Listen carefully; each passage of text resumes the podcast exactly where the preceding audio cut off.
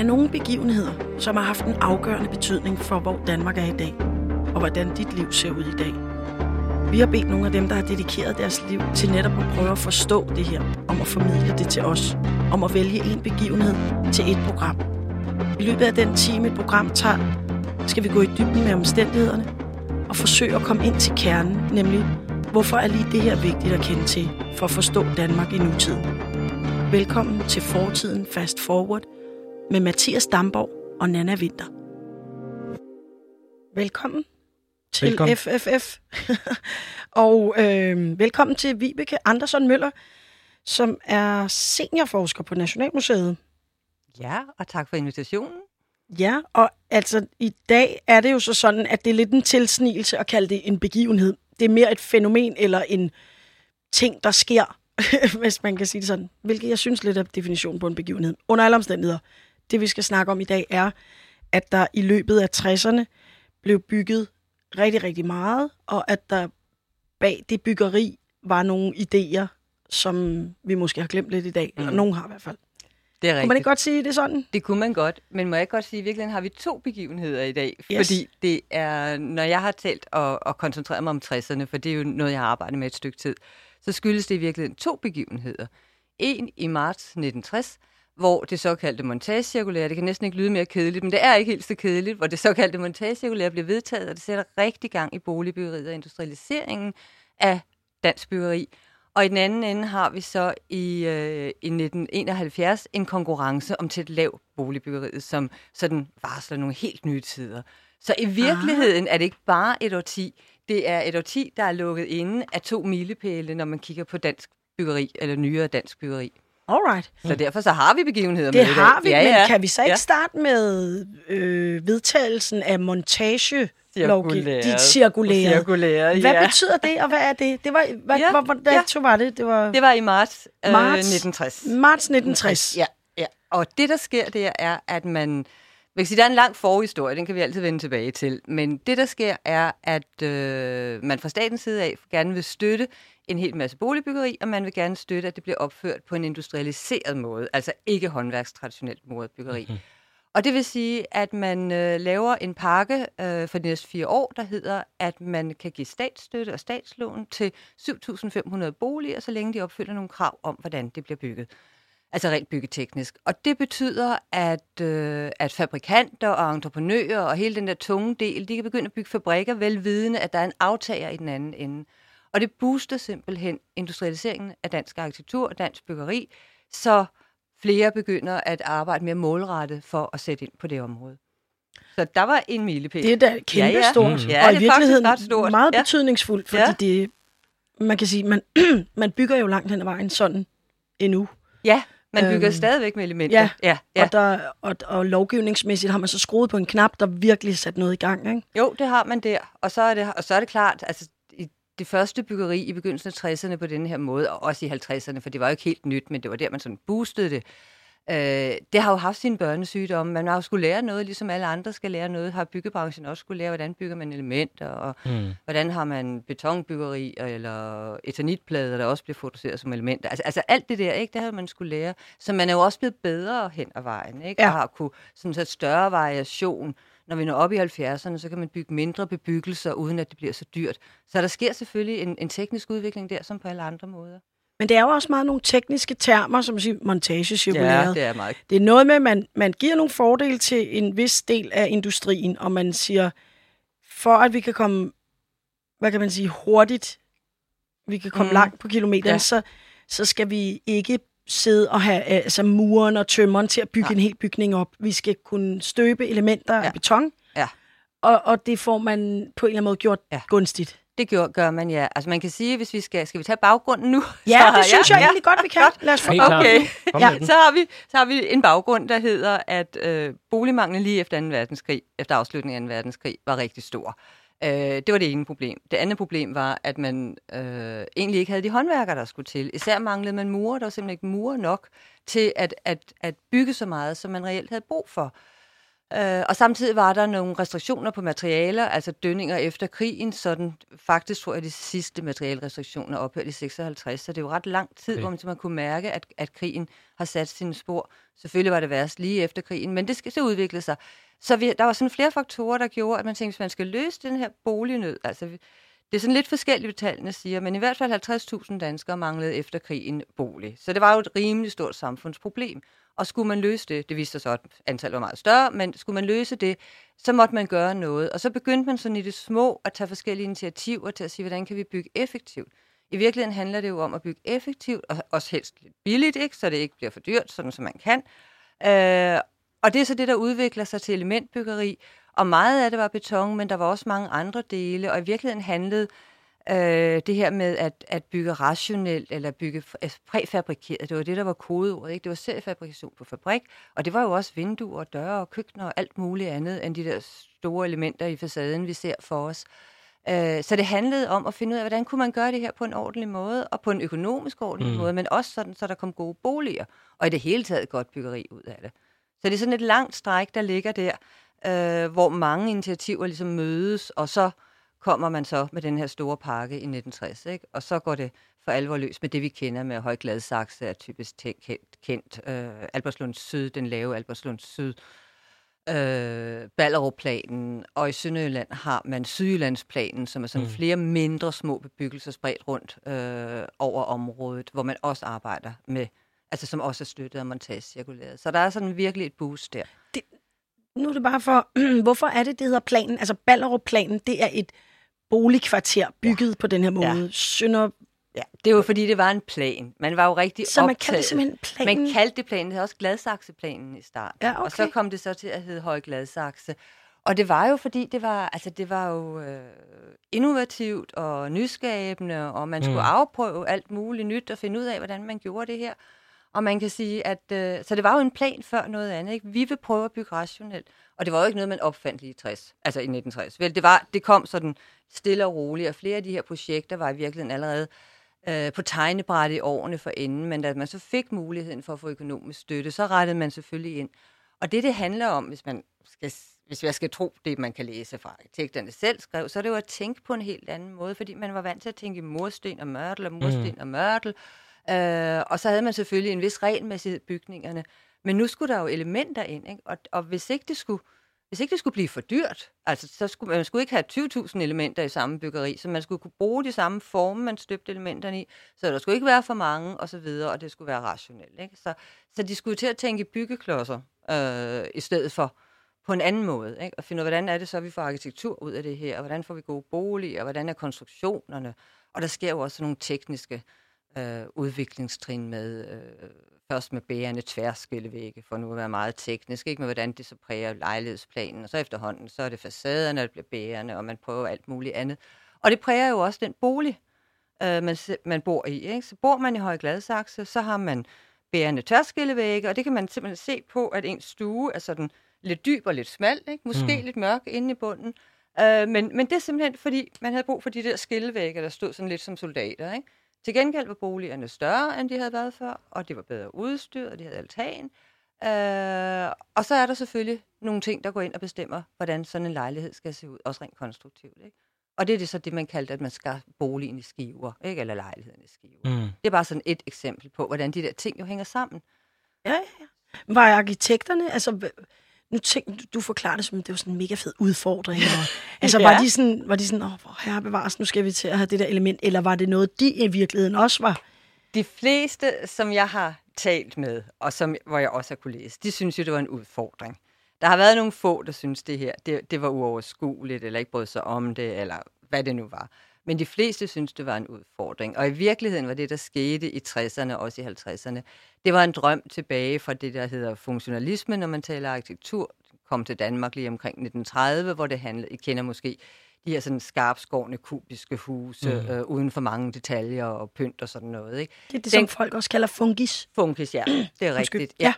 ja. Øh, det kom til Danmark for alvor i 1930, og en af de idéer, de havde, det var, at at, øh, at byggeriet skulle være industrialiseret, fordi man var, havde sådan et stort socialt engagement. Man ville rigtig gerne øh, Uh, man vil rigtig gerne bygge ordentlige boliger til en billig pris, og også til almindelige mennesker. Altså et ja. var så, at mange af de der funkeshuse i virkeligheden blev opført nordpå som enfamiliehuse, men der blev også bygget mange boliger til helt almindelige mennesker, eller hvad vi nu skal kalde det.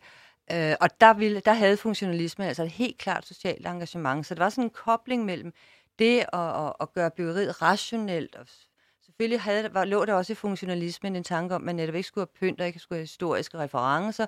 Det skulle være nøgternt og ordentligt og praktisk og, og til at gøre rent og holde rent, ikke? og til at lufte ud. Mm. Altså, hvis de ser baggårdene i København for eksempel i slutningen af 100 for jer, ikke? så var det ligesom det, de var op imod. Så de ville noget, der var lyst og luftigt og nøgternt, og ikke noget pjat, og det skulle fungere. Ja. Og der var industrialiseringen jo selvfølgelig helt oplagt. Det var da det, man skulle. Så man byggede jernbeton dengang, ikke? men man byggede det som støbt på stedet, øh, hvor det højgladsakse for eksempel er elementer, der er støbt på en fabrik, og så er kørt ud på byggepladsen. Så det er sådan et langt stræk, og mange af dem, der var med til at bygge elementbyggeri eller montagebyggeri i 60'erne, de var jo unge i 30'erne. Så på en eller anden måde har det jo været deres drøm, ikke? der mm. blev virkelighed nu. Okay. Men sådan hvis vi skal tage, nu har vi det der montagecirkulæret, ja. så sker der så sker der alligevel i løbet af, vi snakker et år 10, mm-hmm. du siger, det er lukket ind af de her to begivenheder, der ja. sker der hvor meget? Altså, fordi det er jo også vores begivenhed i gåsøjne. Der bliver bygget der bliver bygget, øhm, jeg har taget nogle få tal med, jeg er ikke så god til at hente, huske tal, så nu læser jeg lige højt her. Ikke? Over 900 millioner kvadratmeter i alt bliver der bygget i Danmark, og det er jo sådan lidt abstrakt for mig i hvert fald, ikke? men det er rigtig, rigtig meget. Der blev bygget knap en halv million boliger i, øh, i Danmark inden for det 10 fra 1960 til 70, og det er jo også ganske meget. Øh, og, så, og man kan sige, nu har vi talt om elementbyggeri, alle de der boliger og sådan noget, men, men øh, alternativet til at få en lejlighed, det var jo at have et parcelhus. Mm. Det var noget, der man slet ikke havde regnet med 10 år for inden, at almindelige mennesker kunne, kunne få. Og der er vi så op på en små 200-160-70.000 parcelhuse, der bliver bygget ud over hele landet. Det er jo vildt meget. Det er vildt der sker meget. virkelig meget. Ja, og fordi du snakker om ja. en en boligmangel på, nu er jeg godt klar over, der var vi tilbage i, ja, i efter krigen, i efter krigen ja. men sådan 50.000, ikke? Ja. Men nu er vi jo oppe i øh, tæt mm. på en mhm. million. Ja, ja. Bolig, altså, altså, det, det, bliver, det bliver jo til noget. Ja. Og man havde fejlvurderet, tror jeg, øh, forvent, altså behovet. Ikke? Men det, er jo man, også det blev man ved den... med at revidere. Ja. Øh, men, men sådan er det jo.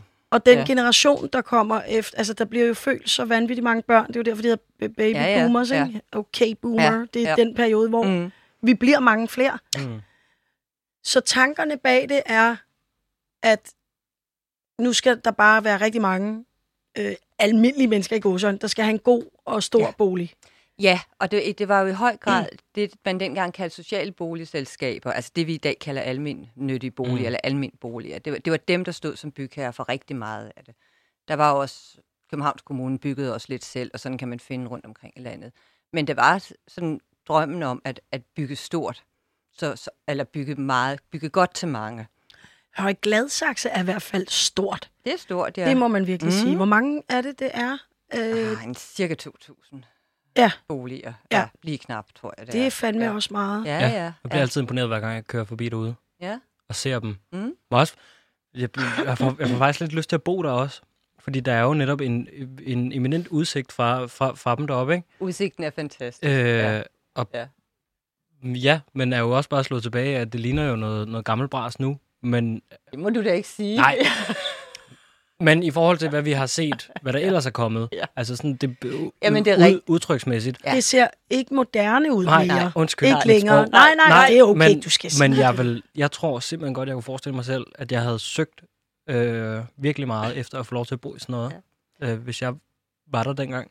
Altså, jeg vil, jeg vil sige, jeg har været oppe i en af de øverste etager og kigget ud, ud ja. over Uderslev Mose og ud over København. Altså, ja. det, det er jo helt utroligt.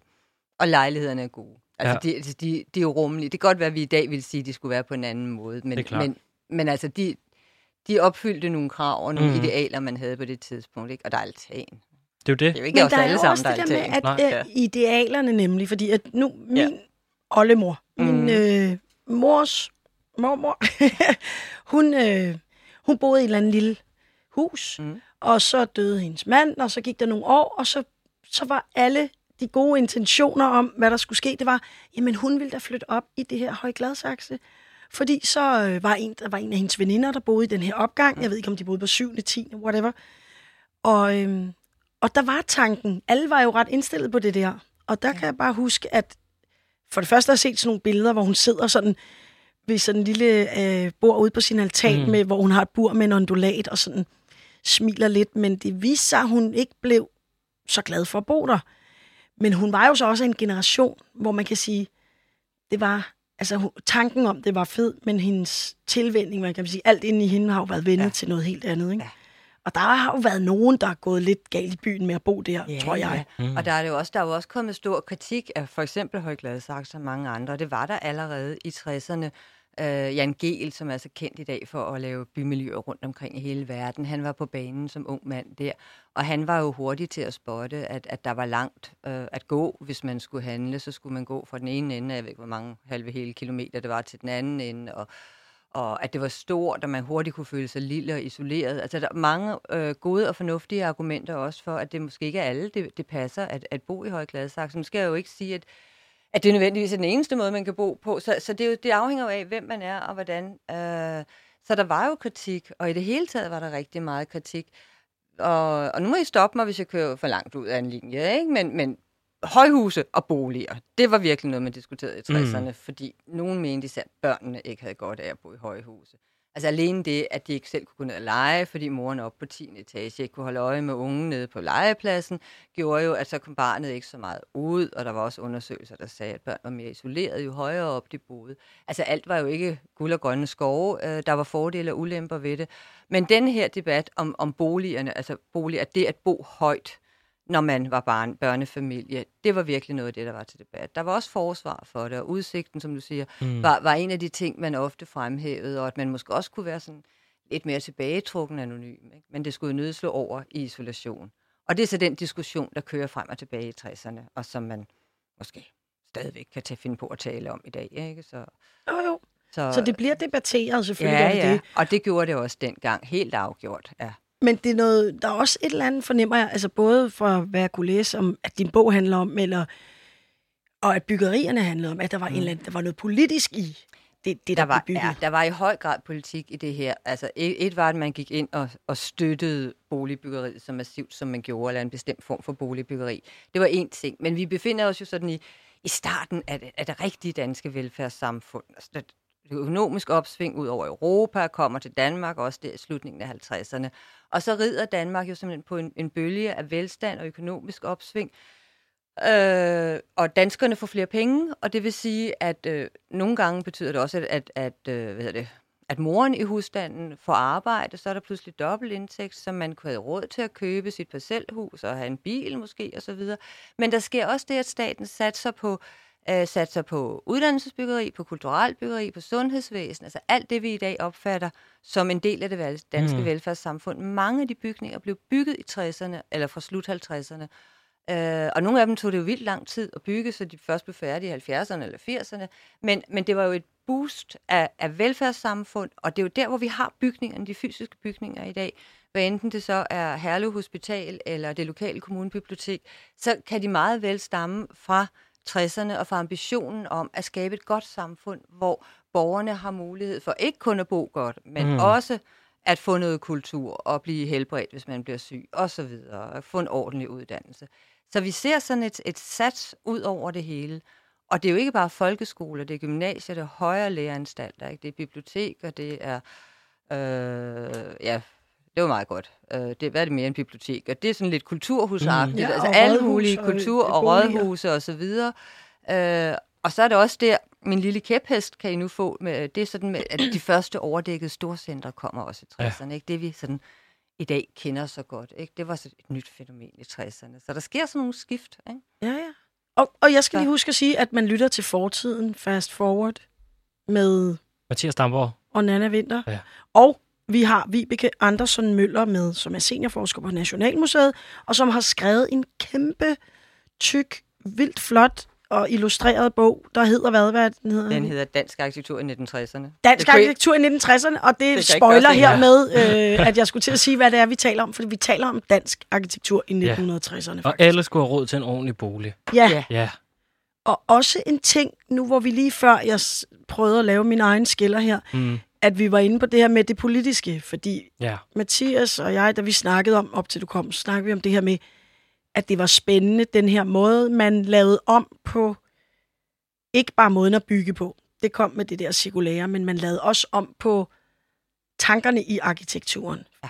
hvor jeg kunne læse mig til, at lad os sige, før så havde man lavet et rådhus med sådan meget høje og et højt indgangsparti mm. og sådan mm. lidt ærefrygt indgydende. Ja. Og, og måske hospital som sådan noget lidt nede, eller et, et, altså hvor nu lavede man nærmest om i de ting. Kan du prøve at fortælle ja. lidt om, hvad Jamen, er det, det for nogle tanker, godt, der ligger bag det? Fordi som sagt, så er vi jo midt i velfærdssamfundet, og vi er midt i et demokrati.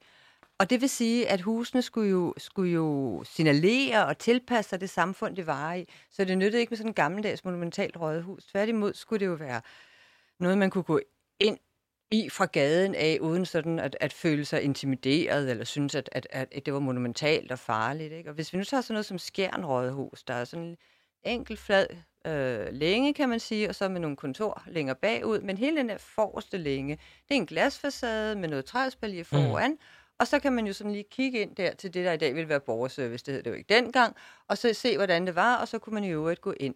Og det var sådan et byggeri, der var holdt helt stilfærdigt. Ikke? Og det lå i sådan mere eller mindre et villakvarter, og det var helt bevidst fra arkitekternes side af, at man ikke byggede højt, fordi man skulle man skulle ikke ødelægge den der karakterkvarteret havde. Så det passede sig sådan ind, og det var borgernes hus. Og det vil sige, og det, og det ser vi rigtig mange steder, at, at rådhusene, altså at myndighederne, det viser sig fra en anden side af nu. Nu er det at, hvad skal sige, et form for fællesskab, er måske lidt overdrevet, ikke? Men, men, men det skulle være tilgængeligt. Og det er det, det, det handler om. Og det samme sker jo i bibliotekerne, hvor de før var monumentale. Så er der glasfacade eller andre ting, der gør, at man lige kan bevæge sig ind, og det, og det er egnet til en uformel. Altså i virkeligheden er, er sådan lidt gammeldags ord som uformel, det er rigtig, rigtig godt til at beskrive mm. det her, fordi det handler om, at det selvfølgelig ikke skal være en dagligstue, men det skal være fredeligt og tilgængeligt, og man går ind på sit bibliotek eller sit rådhus og får den hjælp, man skal bruge. Det er sådan, det, det arkitekturen mere eller mindre forsøger at sige. Ikke? Lidt forenklet ja. måske, men, men altså, det er sådan det, der er tanken med det. det jeg synes også, til. det er sjovt at tænke på, ikke, at vi har den her højkonjunktur, og at vi jo netop begynder at tjene så mange penge, men aldrig før ser vi, at de store ting bliver altså gjort lave og tilpasset til os, ja. så vi jo egentlig skal være små og stilfærdige, og, og vi skal være sammen og gå sammen hånd i hånd, også selvom vi tjener mange penge. Altså der kunne man jo godt have ja. troet, at det var stukket af og blevet et eller andet kapitalisme-ræs og derudaf, og vi bygger, bygger kæmpe villaer og bare bor alle sammen langs strandene, og ind midt i landet er der bare skov. Øh, jeg synes, ja. det, synes, det er meget sjovt, hvordan Altså, hvordan altså, det sige... hele, det bare vender til, ja. at det er sygehusene, der er monumenter, og ikke længere øh, ja, det et eller andet stort rådhus med spir på. Og...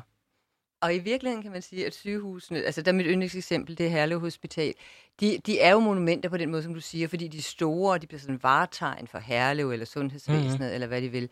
Men de var jo ikke kun store, fordi de skulle være monumenter. Altså der er nogle, der er nogle forklaringer om, at, at et hospital som Herlev, det har et behandlingsafsnit, og så har det et sengeafsnit, hvor man ligger i sin seng. Ikke? Og, øh, og behandlingsafsnittet skulle være fladt, og, og det var sådan det, der kunne det var det, hvor man forventede, der, kunne, der skulle ændres eller tilføjes eller ombygges. Ikke? Og derfor var det smart, det ikke var for højt.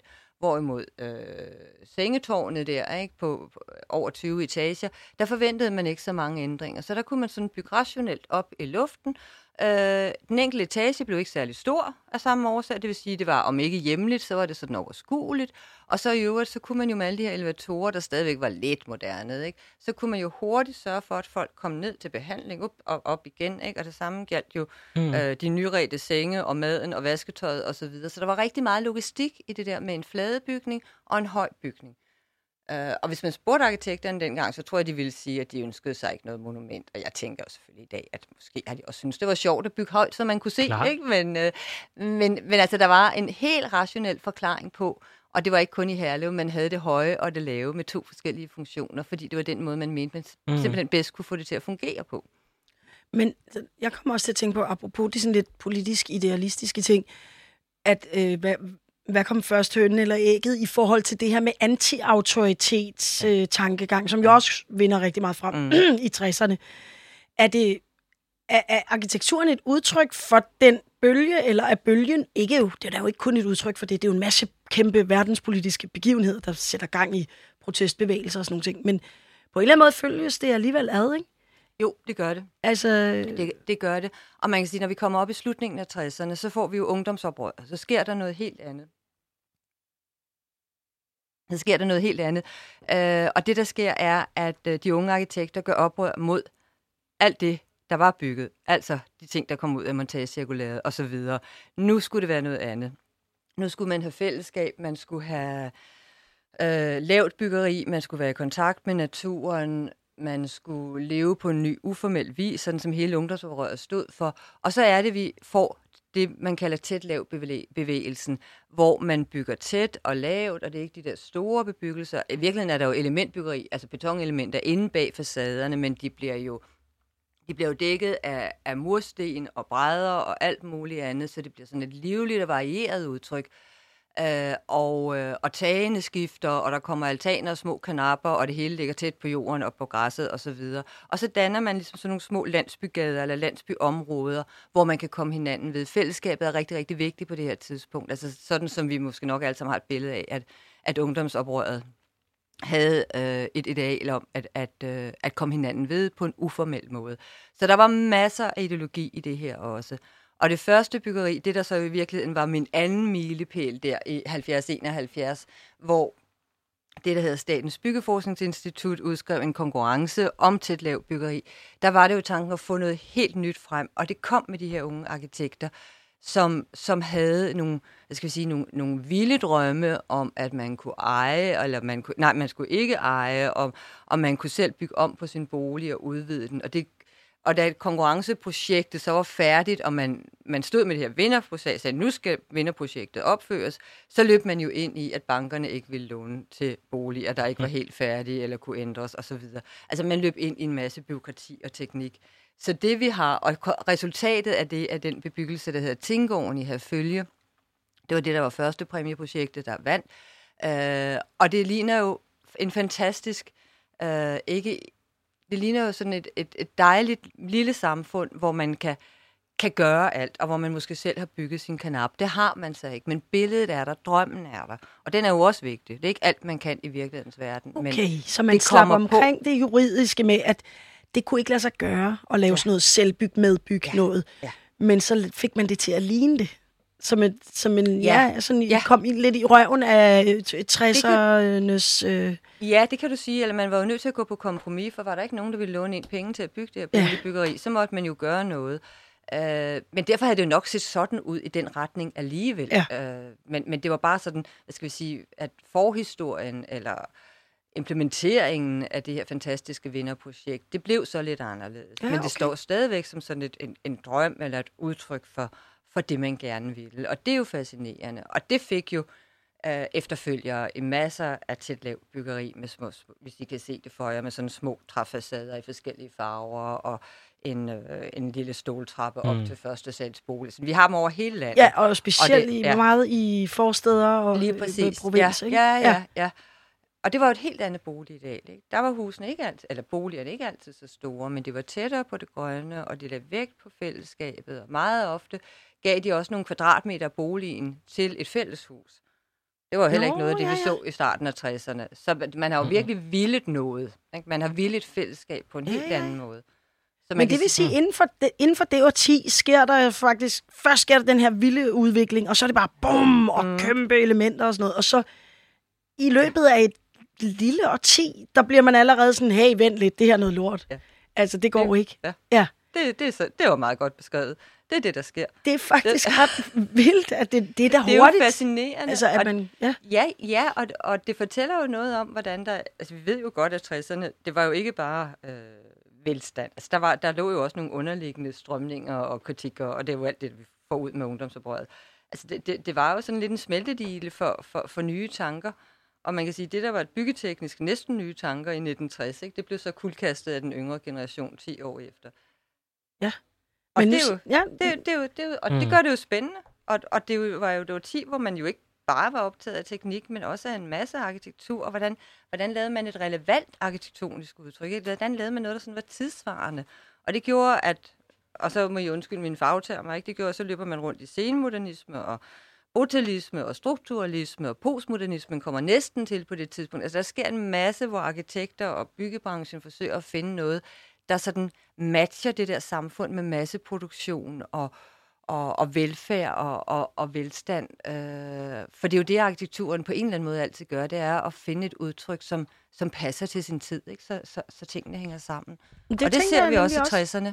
Ja, undskyld, jeg afbryder. Mm. Det er fordi, jeg tænkte nemlig, vi skulle, at vi skulle tage fat i, øh, i hvert fald lige om lidt, det her med, selvom det virker sådan, nu fagtermer, men vi kunne i virkeligheden godt prøve at lidt øh, prøve at sige, hvad er brutalisme? Hvad ja. er senmodernisme? Altså, jeg vil ligesom prøve at gå lidt ned i det, i materien Jeg skal i hvert fald der. have dem genopfrisket ja, ikke? fra tilbage i gymnasiet, hvor vi havde om det. Ja, om... det havde I om i gymnasiet. Det har ja. vi sgu alligevel ikke. Jeg havde, føler mig lidt snydt. Vi havde tre store emner. Nu er jeg godt klar over, hvad noget af det er. Jamen, det er jo det. Ja. Det er faktisk sjovt, for vi havde tre store emner. Vi havde, sådan noget, vi havde jo selvfølgelig 2. verdenskrig med, med fokus på fascisme og nazisme og hele det her. Og, øh, og så havde vi noget om, øh, om øh, lidt, lidt nyere, og så mm. havde vi faktisk om 60'erne specifikt om, om velfærdsstaten og velfærdsbyggeriet og sådan noget. Så jeg, jeg skal lige... jeg skal bare, sjovt. Ja, ja, ja, øh, ja. Og det er jo et super spændende emne, fordi man ja. jo netop nærmest ikke rigtig har haft noget så specifikt som, mm. som det mm. øh, før.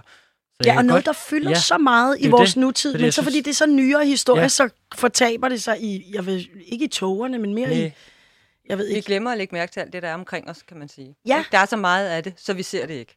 Skoven og træerne, noget i den retning. Ja, netop. Ja, Man kan ikke ja. se skoven for bare træer. Ja, ja. Nej, så ja, det så kunne ja. være godt, hvis vi lige fik... Uh, lad os starte med brutalisme. Mm, ja, men det kan vi godt. Altså det første ved brutalisme er jo, at den var ikke brutal. Det er det første, vi skal huske. Ja. Det er der nemlig mange, der tror, tænker, uh, det, det er sådan noget voldsomt noget. Det kan det også være.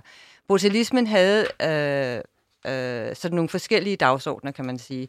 Den var barn af sin tid, så den ville gerne være et, en arkitektur, der, eller altså nu taler jeg om, om ismen, som om den levede mm, i sig ja, selv, men altså de, de, der sluttede sig til den, ikke? Det, det, der var målet, at, at man ville være sådan objektiv, man ville være gerne vise sine materialer, det var sådan set ikke noget nyt, men man ville vise det på en anden måde, så man kunne vise bygningsmateriale og konstruktion, og det helt nye var sådan set, at de tekniske installationer, de blev vist, og det ja, startede... og det er vel også det, man også ser nede i Paris med Pompidou-centret, ikke? Lige præcis, ja. ja. Det er fuldstændig rigtigt. Med alle de der farverør, ja, som er ja, udenpå. Ja, ikke? Hvor, altså, hvor, hvor, hvor teknikken bliver et motiv i sig selv. Ja.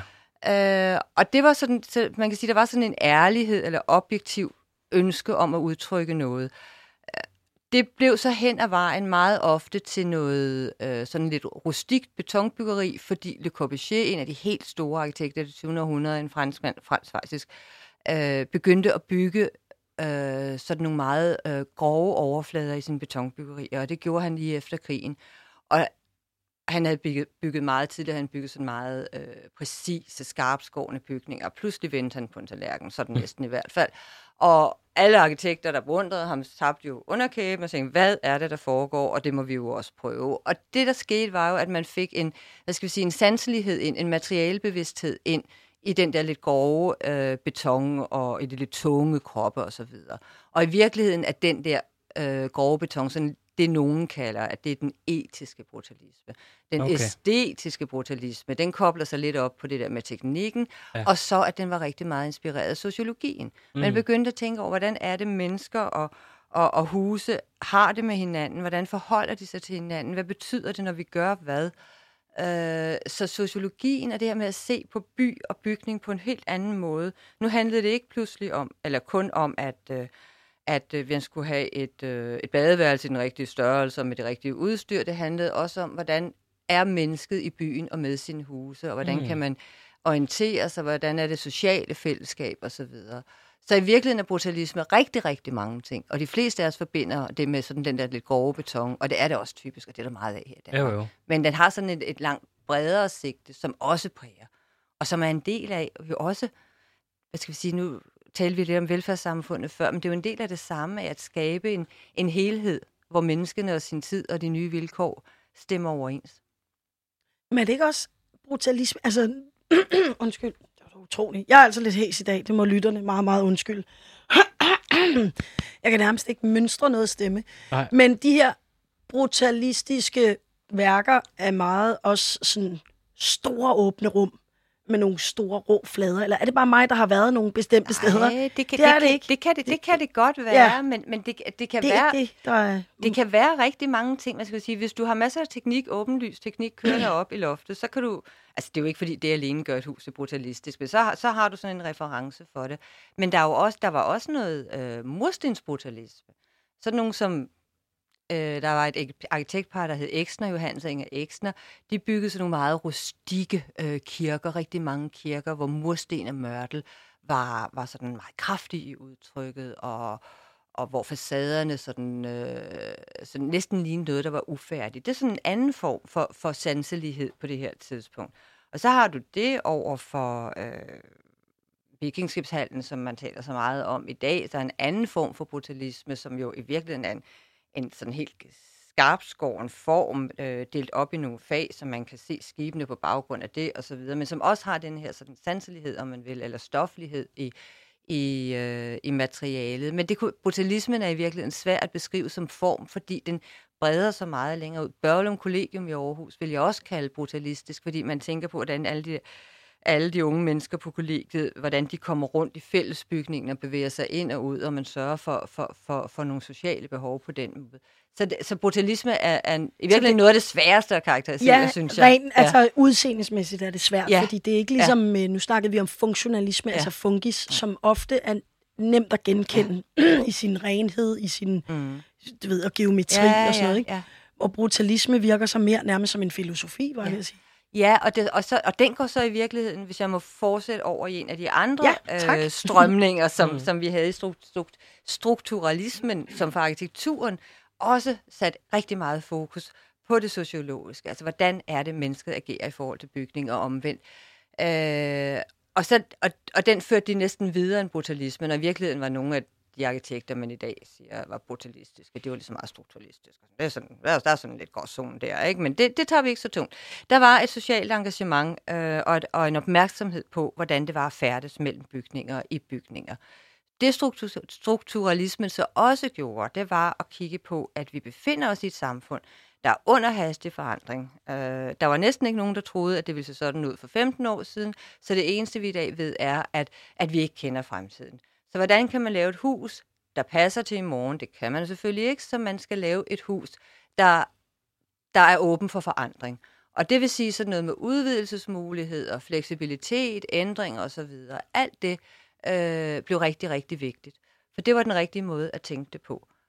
Og det kunne være, at man byggede til simpelthen, eller man byggede en okay. hovedkonstruktion, og så havde man nogle lette elementer i facaden, som man kunne pille ud. Jeg har lige brug for at få et billede på det. Ja. Har du et, øh, et Ja. eller andet i en bygning? Ja, men nu skal du jo ikke tro, at strukturalismen lige er på én måde. Nej, nej, overhovedet ikke. Det er Nej, klart, det er, det er så- klart, men jeg har bare lige brug for Det lige at ja. forstå. Altså mit, mit yndlingseksempel er i virkeligheden øh, en boligbebyggelse i, øh, i Albertslund, der hedder Galjebakken, Ja. som handler om, øh, her er der ikke så meget mulighed for forandring, men når man ser på arkitekternes tegninger, der, og de blev tegnet i 70'erne, byggeriet kom først til i 70'erne, så kan man sådan se, hvordan de ser, at folk sidder herude i deres forhaver der, og, og, øh, og, og har et fællesskab og ordner sig sammen. Og her, nu er vi så tilbage i det der sociologiske, ikke? fordi her var det sådan, som man faktisk afleverede Øh, det er et øh, socialt bolig, eller et almindeligt boligbyggeri, øh, hvor man faktisk afleverede fra arkitekternes boligselskabets side, så var der bare grus her ja. ved indgangsdøren. Og så var tanken jo, at beboerne, der flyttede ind, de skulle gå sammen og forme deres forhaver sammen. Klart. Ikke? Og det var fælles Okay. forhaver mere eller mindre. Så det var sådan en direkte tilskyndelse til, at her skal I skabe et fællesskab, I må gøre mm. Det sammen, og så videre. Det er sådan den, hvad skal vi sige, den sociologiske Nej, måde det skal jeg også at lige gøre se, det på. fordi Vibeke har sin bog Ja, med, skal vi lige sige til bog. lytterne. Mm, ja. Øh, dansk arkitektur i 1960'erne. Hvis du ser her for eksempel, så ser Ja. du en skitse fra konkurrenceprojektet, ikke? Som, som viser, hvordan du har boligen lige herinde. Ikke? Der er store og små vinduer og døre. Sådan, Og det er udearealet, vi det ser er her. ude af, ja. det er, du er ude i forhaven, ude på fortoget eller sådan noget. Ikke? Og så sidder familien der og snakker, og du kigger ind til naboen, der står en lille en. Og herude over din pergola, der kan du så gå, og så snakker du selvfølgelig lidt med de andre. Så nu fortæller jeg en lille historie, ikke? men det, det, det, det, det Mhm. mm. der, der var tanken med det. Og de her udearealer skulle de første beboere jo så øh, gøre færdige sammen. Ikke? Det var sådan en god måde at sige, værsgo, velkommen, og nu må I præge det. Det her med at tage boligen øh, til sig og sætte sit præg blev også rigtig vigtigt. For det var jo ikke noget, man tænkte så meget på, da man byggede Højgladsaxe for eksempel. Mm-hmm. Eller øh, Ballovplanen, eller hvad vi nu skal kalde det. Ikke? Så her, her er man nede og se på, hvordan er det, vi får menneskene til at trives med øh, boligen. Det er sådan en måde.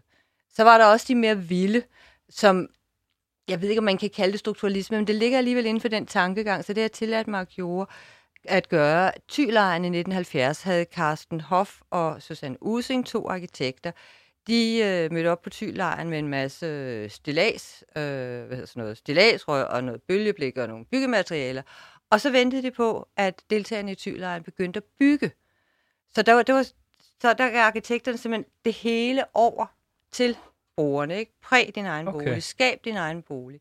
Der er selvfølgelig lidt, hvad skal vi sige, lidt øh, ungdomsoprør jo, jo. i det, øh, men det, er også, det var også tanken, at, at man skulle sådan tage generobre sin bolig. Ikke? Okay, og, så man havde var... elementer, som stod, altså en grundskal, og så... Nej, nej, nej. nej, nej, nej. Man havde en, en stak øh, øh, stillagsrør, ikke? ligesom når jeg ser stillads ja. ude mm-hmm. på gaden, og så nogle bølgeblik, og noget plastik, og noget præsending, og et eller andet. Og så opfordrede man deltagerne i tylejren til at bygge nogle boliger. Så som var... et skitseprojekt? Eller ja, som, ja, for altså for ligesom at sige, der. nej, og det. I, vir- i virkeligheden, så, så tror jeg ikke, de helt fik den tilslutning, så vidt jeg kan se, som de havde drømt om. Men de okay. videre forsøgt med nogle andre projekter i årene efter, at prøve at se, hvad er det, der sker, hvis du, hvis du giver boligen eller byggeriet tilbage til brugerne, ikke? og se, hvad er det så, de vil.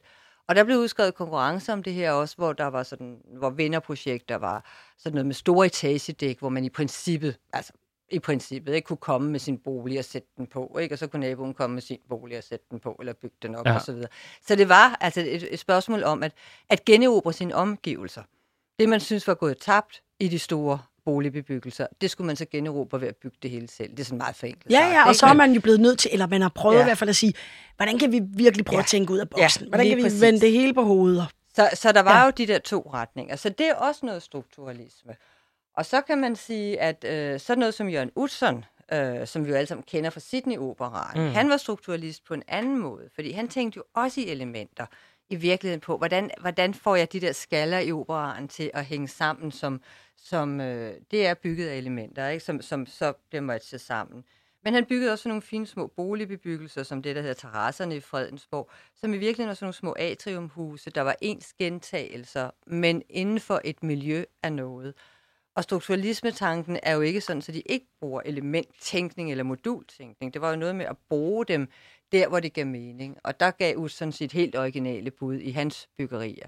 Men der var mange andre, der prøvede på anden vis at, at, at gøre noget tilsvarende. Mm.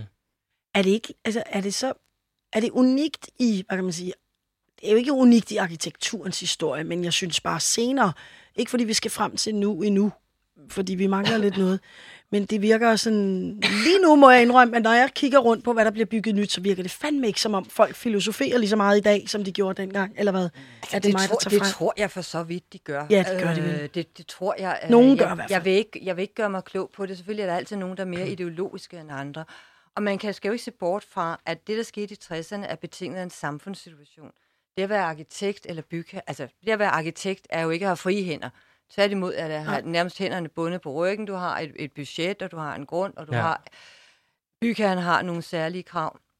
Og så er det jo og så er det jo det, der er muligt, ikke? Og der går du jo ind som arkitekt og laver din tolkning. Nu er jeg jo ikke arkitekt selv, så jeg håber ikke, der sidder nogen derude og skælder mig ud. Men, men så går man jo ikke ind. Du kan jo ikke ændre på de vilkår, men du kan tage dem til dig og bruge dem konstruktivt til at få et godt produkt, som du mener svarer til opgaven.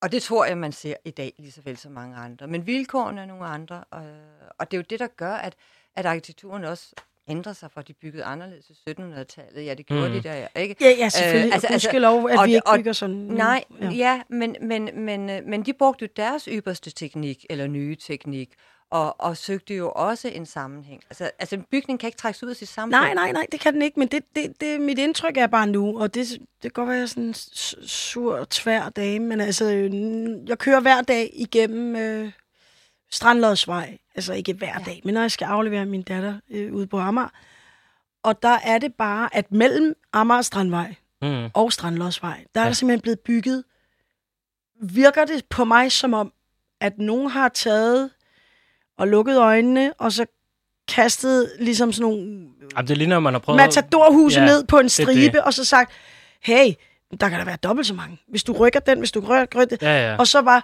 ved du hvad, det er lige meget, hvordan de ser ud. Vi tager dem bare, de skal bare være en vis højde, ikke? Ja. Og så er der noget, der ligger lavt. Det, der ligger lavt, og jeg kender en, der bor der, det ligger jo vidderligt klemt nede mellem rigtig, rigtig meget, meget højt byggeri. Det virker altså ikke, som om der er nogen, der har nogen idé med det. Jeg kender ikke den Nej, konkrete nej, nej, baggrund nej. for, hvad der er sket. Hvad der, Altså, det, hvad, men, men jeg noget godt- er sket, Ja, fornemmer ja, man. Ikke? men man tænker også, igen, der er nogle økonomiske rammer, der er en byggegrund, der kan et eller andet, du har en bygherre, der ønsker noget, du har en arkitekt, som forhåbentlig gør sit bedste. Jeg vil gerne tro, at de fleste arkitekter gør deres bedste. Øh, og, og lige præcis, altså, det er jo det, der er så det er jo det, der nogle gange er så svært at forstå, når vi ser på vores omgivelser. At de måske i højere grad er en del af et udtryk for det, der sker i samfundet, end vi egentlig aflæser det. Mm. Og det er jo lidt det samme, jeg i virkeligheden med bogen her om 60'erne har, havde et behov for at få fortalt en historie om, hvordan det hang sammen i en bredere sammenhæng. Altså at arkitekturen ikke er bare en arkitekt. Vi er så tilbøjelige til at give arkitekten al æren. I min tid her i 60'erne var ingeniørerne jo vildt vigtige, fordi der var vildt meget ny teknik, og det er de også i dag selvfølgelig. Jo. Altså, der, der, er, der er så mange ting, der spiller ind. Og hvis vi ikke, øh, hvis vi ikke øh, ser, hvis vi ikke ser på, øh, hvis vi kun ser på, hvordan det ser ud, og ikke får og ikke kender noget om baggrunden, eller ligesom, skal vi sige, kan, kan lave nogle afkodninger, så får vi en historie, og den er også god nok, det er den, vi oplever. Men jeg synes jo, og det er jo derfor, jeg jo er jo arkitekturhistoriker, jeg synes jo det der med at, at have en idé om, at hvorfor ser et byggeri fra 60'erne, et byggeri i dag ud, hvad er der nogle forklaringsmodeller? Der er nogle fortællinger. Der er simpelthen nogle historier.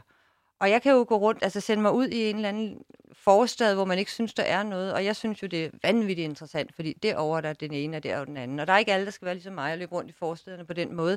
Men vi har nogle historier for det 60'erne gør, hvor det er alle vejen. Vi går i det, vi bevæger os i det, vi bor i det. Vi kan lige så godt tage de historier med. Lære lidt om det. Vi behøver Mhm. ikke elske det, men vi kan lige så godt vide noget om det. Nej.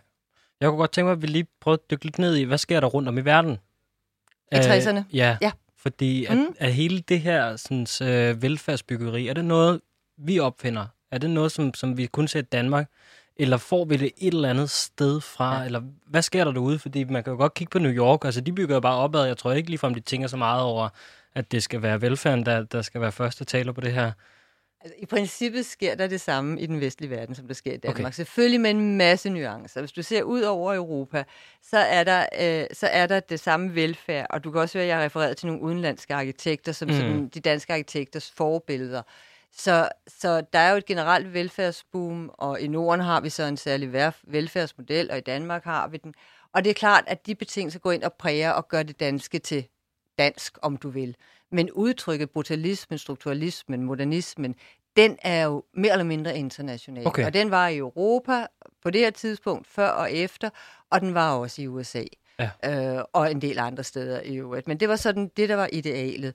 Øh, så, så vi er jo en del af en bred udvikling. Og nu taler vi jo så meget om, om de sociale medier i dag, og hvordan vi, hvordan vi altid kan følge med i, hvad der sker lige nærmest inden det er sket. På det her tidspunkt, efter 2. verdenskrig, der kunne de danske arkitekter kunne rejse ud, de har jo ikke kunne rejse under krigen. Mhm. De styrtede jo ud over grænserne og besøgte alt det, de gerne ville se. Og de kom hjem med alt det her i bagagen, og, skulle, og selvfølgelig inspireret øh, både af gammel arkitektur, men sandelig også af det, at andre gjorde. Og det vil sige, at, øh, at det er jo sådan de samme tendenser. Og samtidig så begyndte der jo at komme flere og flere arkitektblade, magasiner osv. Så, videre. så om man rejste mere på studierejser osv. Så, videre. så det vi ser dengang var sådan begyndelsen til det, vi har i dag, ikke? hvor mm. man kan følge med i alt nærmest inden det er sket. Og derfor blev de selvfølgelig inspireret af hinanden. Og det, og det, så, så det var verdensopspændende. Ikke? Så kan man sige, at nogle lande var tidligere ude med en byggeteknik, og nogle lande var tidligere fremme i skoene med en brutalisme osv., og, så videre, og den havde nogle lokale afarter, både fordi det var forskellige mennesker og forskellige kulturer og forskellige økonomier osv. Så videre. Men sådan helt grundlæggende, så, så er vi bare en del af mange, og det er der jo ikke noget galt med. Det er jo, en, det er jo igen en del af at, Mm. at være en del af sin tid. Det er sjældent. Nej, det var da utroligt. Undskyld, okay. undskyld for dem, Det okay. der må lide af at høre på mig. Jamen, det er jo sjældent, at der er noget, der er helt unikt, eller kun foregår her, ikke? Så, det det. Men jeg, det er jeg egentlig fisker lidt efter, og det er slet ikke engang for at sætte vores præmis på spidsen med, hvad kan vi bruge det til i dag. Det er fordi, det undrer mig, hvad det er, der foregår i dag. Men som du også siger, det er jo svært at se det, mens man er i det. Altså, hvad er det et udtryk for de byggerier? Siden jeg blev voksen, vil jeg nærmest sige, også måske lidt før eller lidt efter, der har det ligesom været hele Københavns Havn. Altså, man har bare bygget glas og stål i hele København uafbrudt i al den tid, jeg har øh, været voksen. Altså, og det har været det, de store, øh, hvad hedder det, sådan noget, domiciler for store firmaer, og så er det selvfølgelig nogle byggerier til boliger, men som langt hen ad vejen virker fuldstændig ugennemtænkt. Ja. Altså, det er svært at se, når man er midt i det, hvad er det, det hvad, hvad er det, det udtryk for, eller det, det virker i hvert fald ikke lige så meget, som om der er en tanke bag det andet end penge. Altså Københavns begyndte jo at sælge ud af en masse byggegrunde, fordi at man var på røven, ikke? Øh, hvad var der ned, Jens Krammer Mikkelsen? Jeg, jeg, jeg tror, du, du tænker på Kalvebod Brygge. Der ja, det gør jeg blandt andet. Over, for, ja. Fordi øh, det blev bygget tæt af domiciler, og først nu er man så, eller inden for de senere år, er man begyndt at bygge ud med, med, med nogle mere rekreative områder. Øh, men ja, altså man, man kan sige, at at måske er det en lidt interessant parallel, du peger på der, fordi der var jo nogen også i 60'erne, og i hvert fald i 70'erne, der var hurtigt til at fordømme det byggeboomen, vi så i 60'erne.